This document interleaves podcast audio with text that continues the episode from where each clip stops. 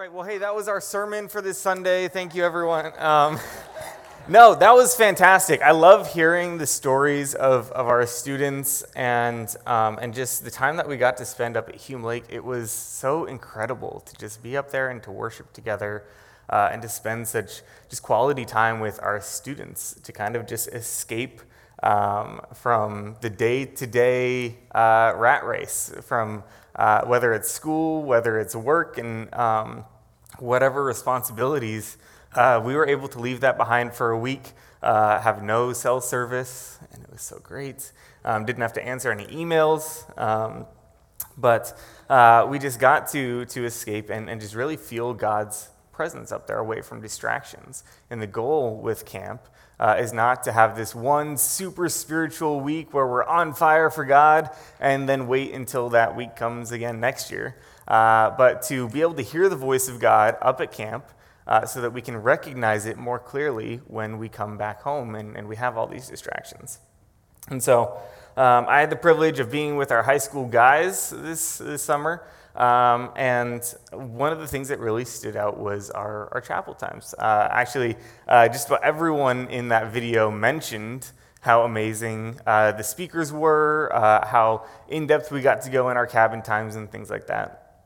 Um, but there was, there was something that, weird that happened uh, when we were up at camp, and, and we're, we're kind of standing there and we're worshiping together.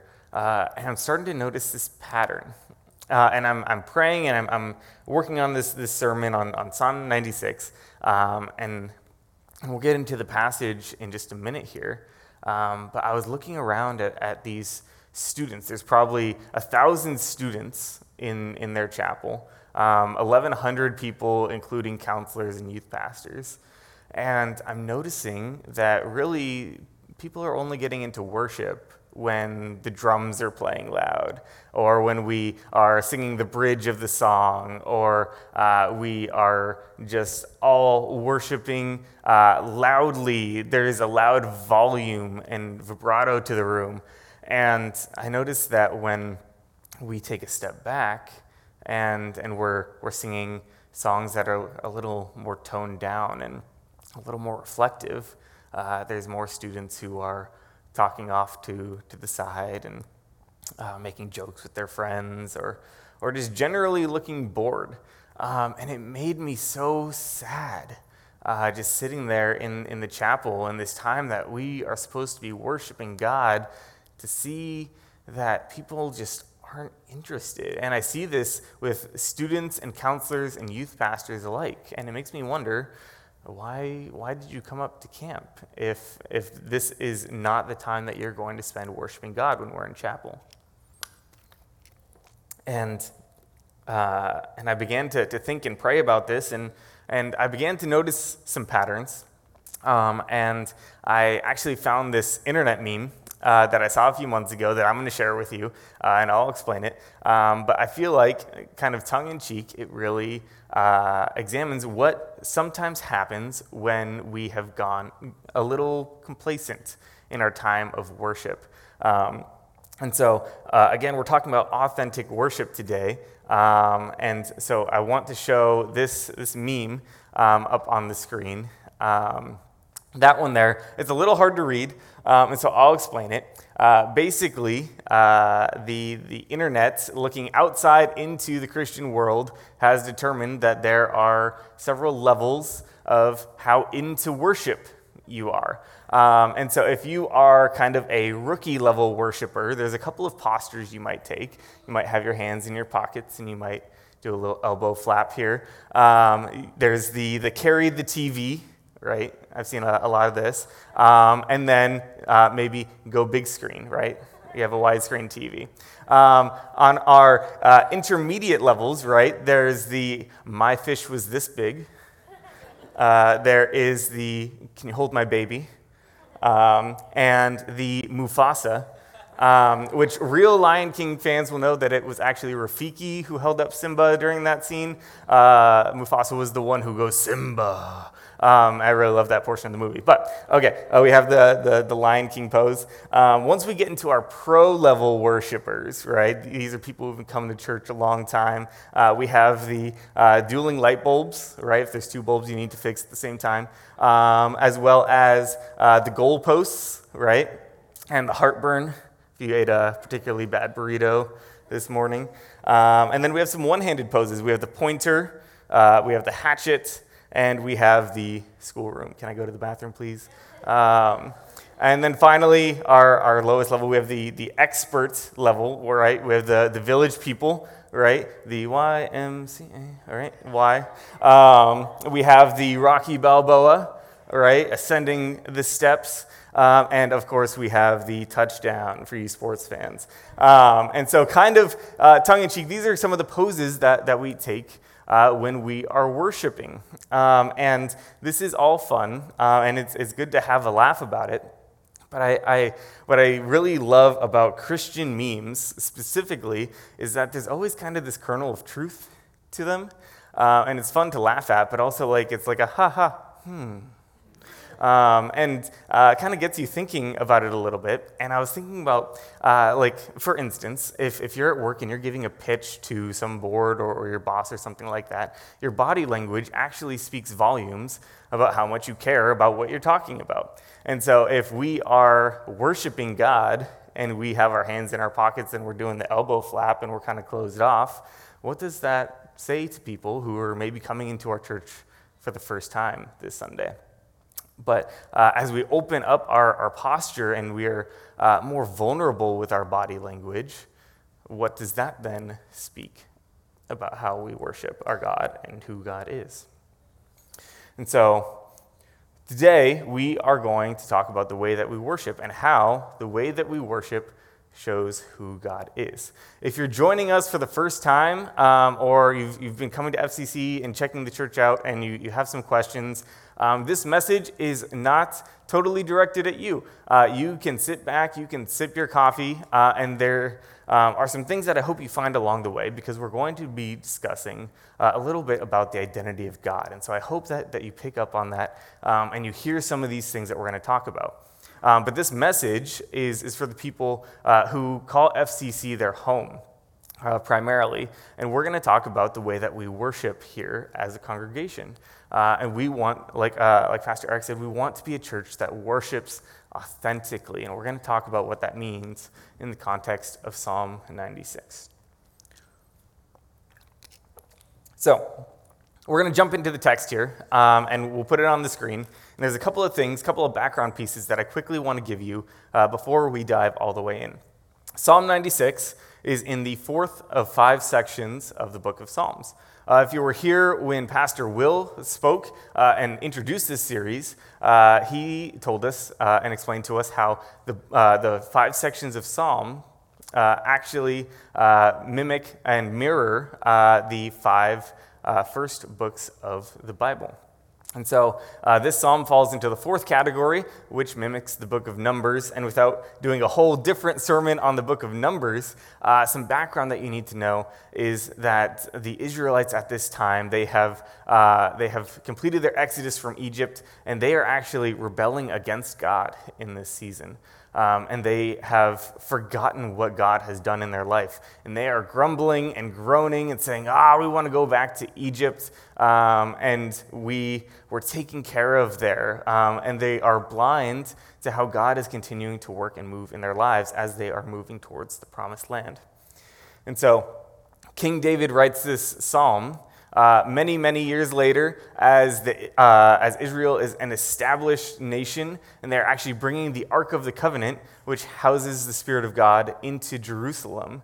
And King David is, is calling back to this time in the book of Numbers, uh, where he's saying, Hey, remember when our ancestors they turned away from God, and then like a whole bunch of people couldn't come into the promised land because they'd rather go fight venomous snakes in the wilderness. That was dumb. Um, like, can, can we remember who God is and what he has done for our nation? And So there's, there's all this great context to this passage before we even start to read it. Um, but as, as we look at this passage, uh, many, many psalms are turned into hymns, and hymns become worship songs that we, we sing today. Um, where we in the, uh, the English language, when we are talking about poetry, we often think about rhyming.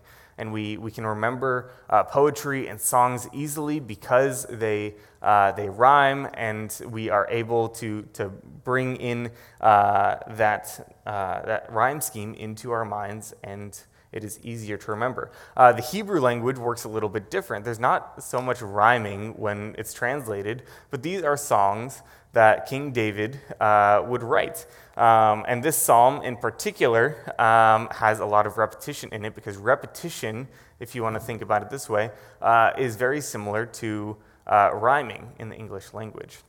And so this uh, was a, uh, a song, right? David dropped his, his track and he said, This is the song that we are going to sing uh, to make sure that we remember who God is. And it would be so cool to live in that time, be like, yo, King David just dropped a new hymn. That's so dope. Um, but uh, we're going to dive in here. And I've divided this uh, very, very intently. Um, we're going to look at three different sections of this psalm. There's, there's two overall things that I want to talk about. And these first three verses uh, kind of give us an introduction into what we are going to see in the rest of the psalm. So, verse 1 of Psalm 96 says this Sing to the Lord a new song. Sing to the Lord, all the earth. There's that repetition. Sing to the Lord, praise his name. Proclaim his salvation day after day. Declare his glory among the nations, his marvelous deeds among all people. And so I've highlighted specific portions here to show some repetition or just some colorful language that I feel like is important to draw our attention to this Sunday. And so uh, basically, verse 1 to 3, it says, Hey, like we are going to be singing to the Lord a new song. Uh, we are going to not forget who God is because we are going to continue to sing to Him. And every single day, our, heart, our hearts are going to cry out a new song to God. We're going to praise His name, proclaim His salvation. We're not going to forget what He has done. And while we were up at Hume Lake, we kind of address these, these two questions that I feel like it's very important to bring back, important enough to, to include and kind of uh, become the framework for, for what we're talking about today. Uh, we're going to address two questions, and the first of which is who is God? If we are going to be authentically worshiping God, it kind of helps to know who He is, wouldn't you think? Yeah? No? Yeah? Yeah, right? It makes sense. It's not a trick question, um, right? If, if you are worshiping someone, if we're singing praise to him, it kind of helps to know who he is. So, who is God? Uh, we're going to look at the, the next few verses here, and we're going to see if we can answer this question. But as, as I'm speaking, if you're taking notes, I'd like you to write down this question Who is God? And I'd like you to write down what you think the answer is. Who is God? And as we go through these passages, we're going to explore and we're going to see who does Scripture say God is. So, verse 4, Psalm 96, we'll go into the section, second section here. Um, For great is the Lord and most worthy of praise. He is to be feared above all gods. Note the small g. For all the gods, small g, of the nations are idols, but the Lord, big L, made the heavens. Splendor and majesty are before him, strength and glory are in his sanctuary. And here comes some more repetition. Ascribe to the Lord, verse 7, all you families of nations. Ascribe to the Lord glory and strength. Ascribe to the Lord the glory due his name. Bring an offering and come into his courts. Worship the Lord in the splendor of his holiness. Tremble before him, all the earth these verses, I love, I love the language of the Psalms. Uh, ascribe to the Lord. This, this word ascribe, some of your translations in your Bible, it might say give. Give to the Lord, fill in the blank. Um, however, uh, ascribe is such a great word because we, we can't actually give anything to God. Like, God doesn't need anything that we have to offer. If He is the creator of the universe, what more could we give Him, right? We are, we are His creation. But this word ascribe, I feel like, is more accurate here And it, it basically means to give credit where credit is due, right?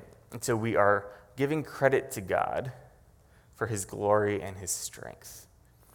You are giving credit to the Lord for glory due to his name. We bring an offering. Okay, so if we if we can't give God anything, then what are we bringing? What is this offering that we're we're bringing? And we have to we have to acknowledge that once again, this psalm is, is about worshiping God. It's about singing to God. Our worship is an offering to the Lord. The way that we worship shows who God is. And so the, the offering that we're bringing is vulnerability, authenticity when we worship. As we come into his courts, into his presence, as we come into the presence of God, the least that we can do is be vulnerable and authentic with him. We're not checking our watches. We're not uh, making mental notes about how many bridges this song has, has repeated uh, or how the guitar might be out of tune. Don't worry, Ty. You were awesome. It was in tune. I loved it. Um, right? We are worshiping the Lord in the splendor of his holiness. And I feel like sometimes we, we kind of gloss over the, uh, the poetic words of the Psalms. Like, yeah, no, that sounds great. That's awesome. But no, like, this is scripture. This is important. Like, this is the posture by which we worship. We tremble before him. And I think of trembling, I think of like this scared kitten who's out in the rain and is cold and is like, please just bring me inside. Um, and it's vulnerable, and, and we, we need to pick up this, this scared kitten uh, very carefully because they have claws, and we, we wrap it in a blanket and we bring it inside. And there's, there's nothing really that this kitten can offer us, right? But we bring it inside, we dry it off, and we take care of it, and it's, it's trembling because it's in awe, it's scared, and we are that kitten to God. Right? If we believe that God deserves glory and strength due to his name, this trembling, it's a sense of vulnerability, a sense of, I can give nothing to you but my thanks and my praise. So, as we talk about coming into God's courts, into his presence, God is king. That is who God is. He is ruler and creator of all things. And, and we'll go a little bit more into this, but, but God is king, dot, dot, dot. And so we approach our second question. If God is king, why should I care? And this is the second question that I'd like you to write down if you're taking notes. God is king. That's great. You know what? Creator of all things. Yeah, all powerful. Awesome cool. I will uh, take that home, put it in my back pocket, and I will go to work on Monday and continue to live my life. I love that they challenged our students with this at Hume Lake. We talked about what truth is. And like Hillary said in, in our uh, Hume update, Jesus is the truth. He is the way, the truth, and the life. Um, it's awesome that we, we get to know that, that God is king and, and creator of all things, but why should I care? Like, that's great. But what impact does that have on my life? Like, so what? Awesome. He's up there. He's doing his thing. We're down here doing our thing. Why should I care? And so let's look at the rest of Psalm 96 to explore what King David says about this in the context of worship.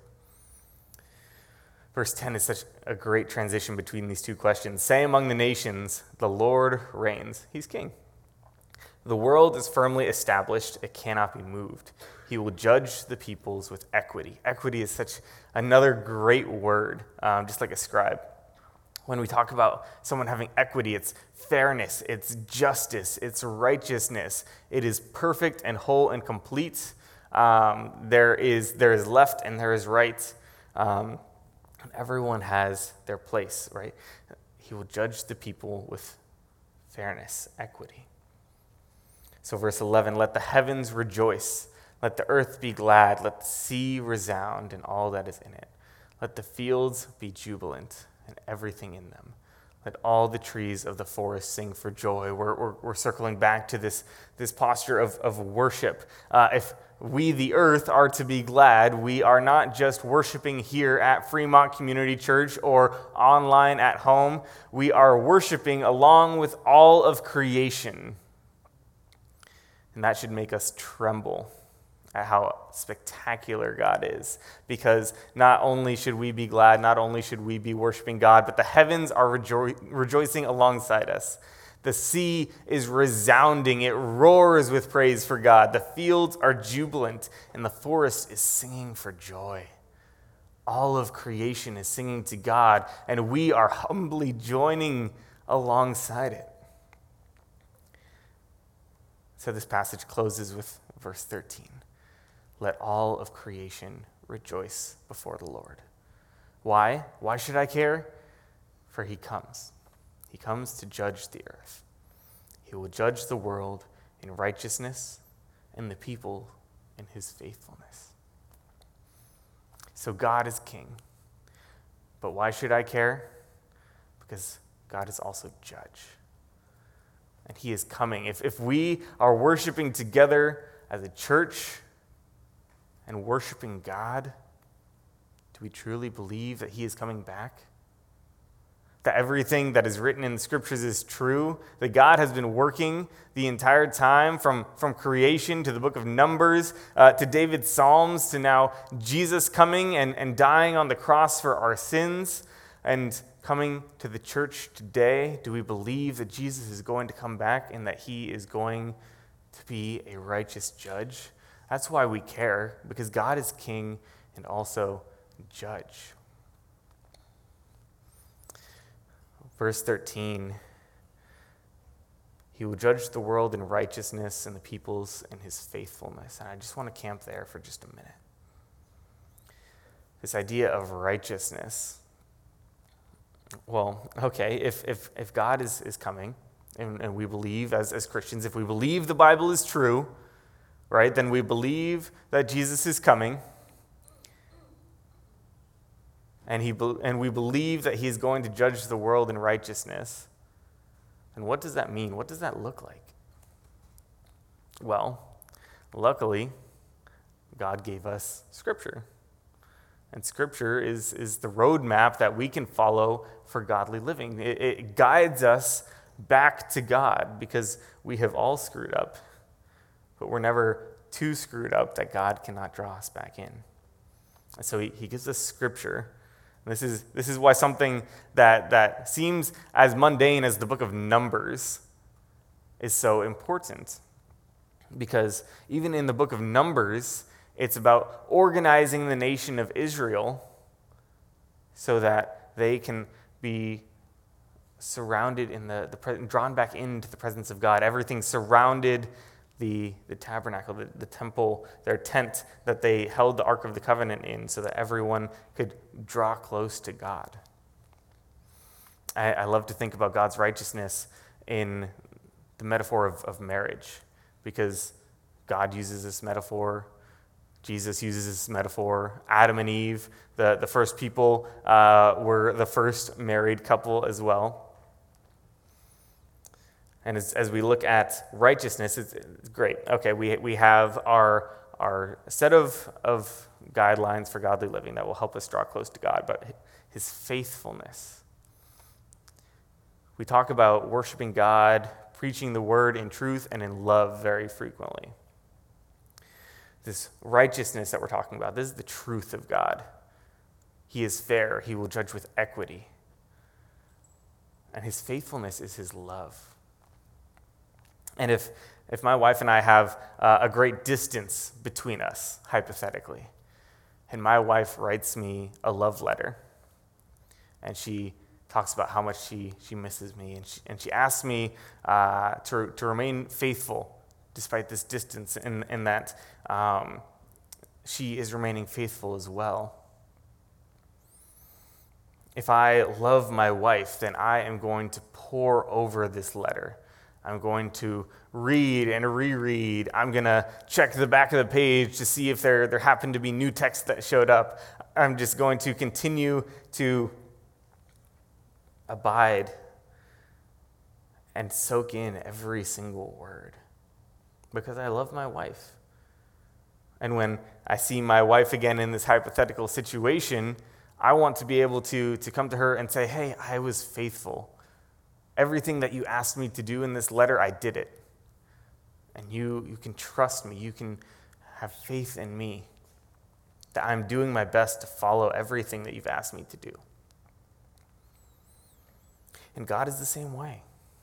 Yeah, the Bible is, is, a, is a, a guidebook for, for drawing closer to Him and living a life of righteousness.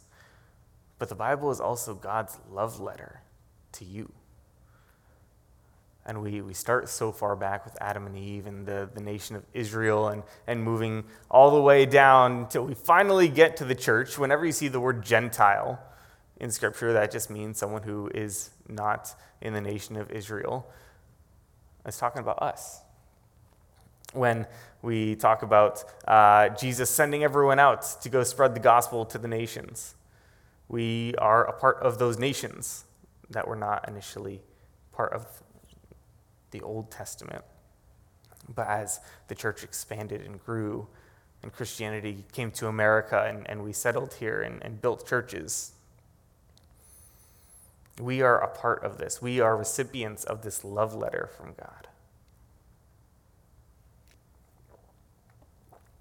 And what God is asking us to do is to be faithful. And so if someone is, is walking in here to FCC or, or joining us online for the first time, what does the way that we're worshiping say about who God is? Does it say that God is king and God is judge? Or does it say, I could care less?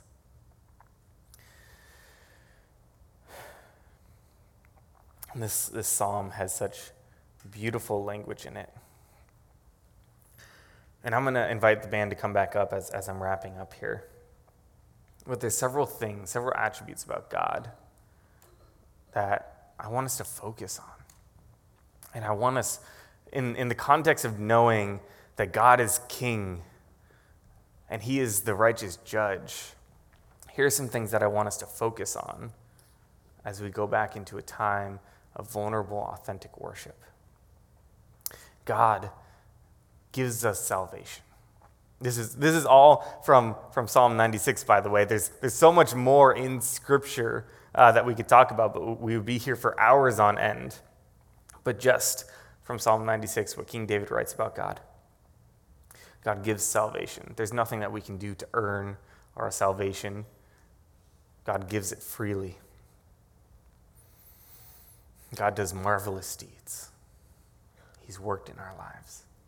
God made the heavens. And when, when David says in, in this psalm that he made the heavens, there's, there's a couple of different things that this could mean, translating from, from Hebrew to English. It could mean the sky, it could mean space, it could mean the literal heavens. I believe that, that in this context, David is saying, wow, look at these stars.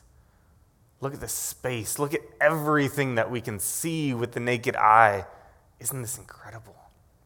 God made this, He made everything. God has splendor and majesty, He has strength and glory and holiness. God reigns as King. He has, He is, He always will be. And He judges with equity, fairness, righteousness. So, in response, when we worship, we should sing praise to Him because He has moved, He is moving, He will move. We should declare this to the nations. We should be so open and vulnerable with our worship that someone walks in off the street and says, Wow, who are these people and who is this God that they are worshiping?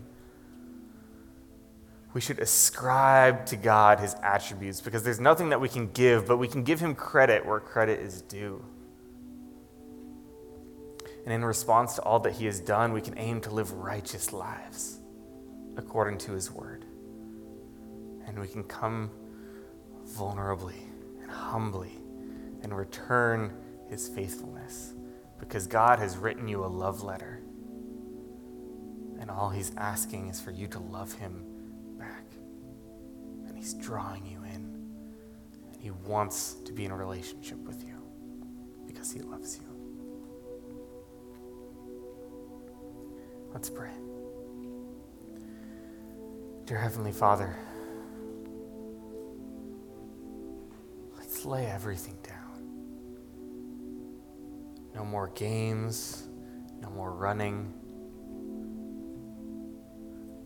We're here, and we're here this morning for a reason. You have brought us here this morning so that we can know who you are. God, you are King and you are Judge. Who you are is of the utmost importance, God, and we are so small compared to you. When we look up and see the stars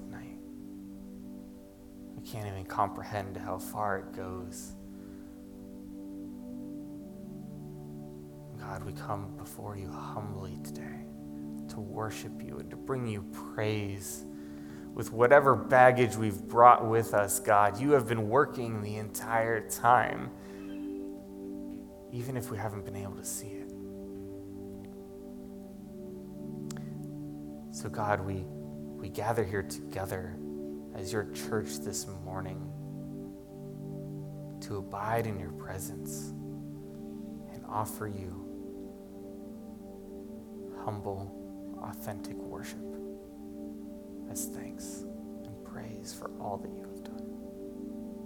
It's in your name we pray. Amen.